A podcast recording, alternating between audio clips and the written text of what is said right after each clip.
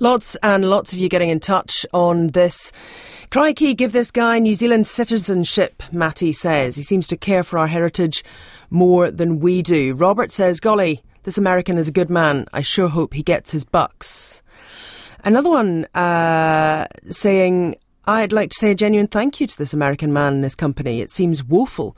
Nobody in this country tried to save the archive uh, understanding his motivation to save the photographic archives from Australia and New Zealand is interesting. Um, certainly, also many people saying these photos didn't belong to anyone else but New Zealand. They should be returned. This is the this is the wrinkle, isn't it? This is the thorny bit where.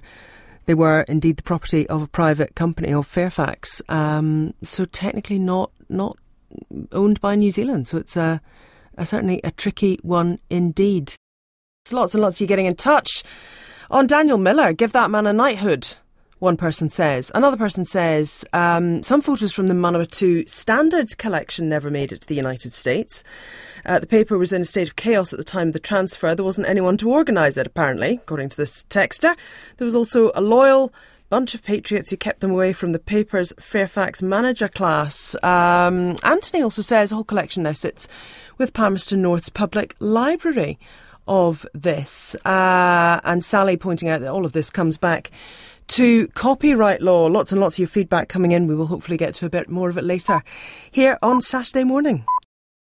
Lots of you getting in touch too on uh, that conversation with Aubrey Gordon. This one says, multi generational fat chick here. My mum had me on diet pills aged 11.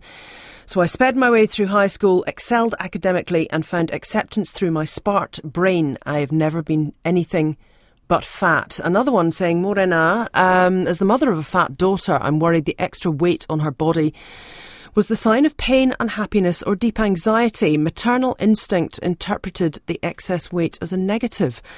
Uh, a researcher, uh, this uh, person Wynne says, I'm also aware that my cave day instincts see fatness as someone getting more food than their fair share.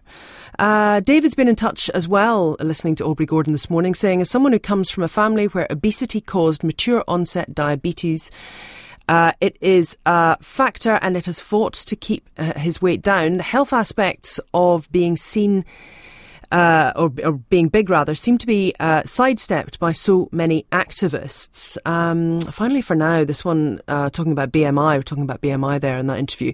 Uh, harmful for anorexics too. My daughter, this person says, uh, she's not underweight. Uh, she says she's not underweight um, and obviously well because her BMI is in the range of normal, but this is while her hair's falling out. She's dizzy and anemic.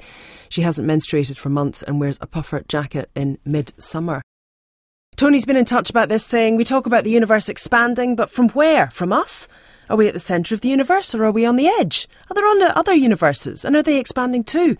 If so, will they collide with ours? What effect will this cause? Is it like two waves on the shore colliding? So many questions, so many questions, Tony. There were so many questions and it was an absolute treat to speak with Katie.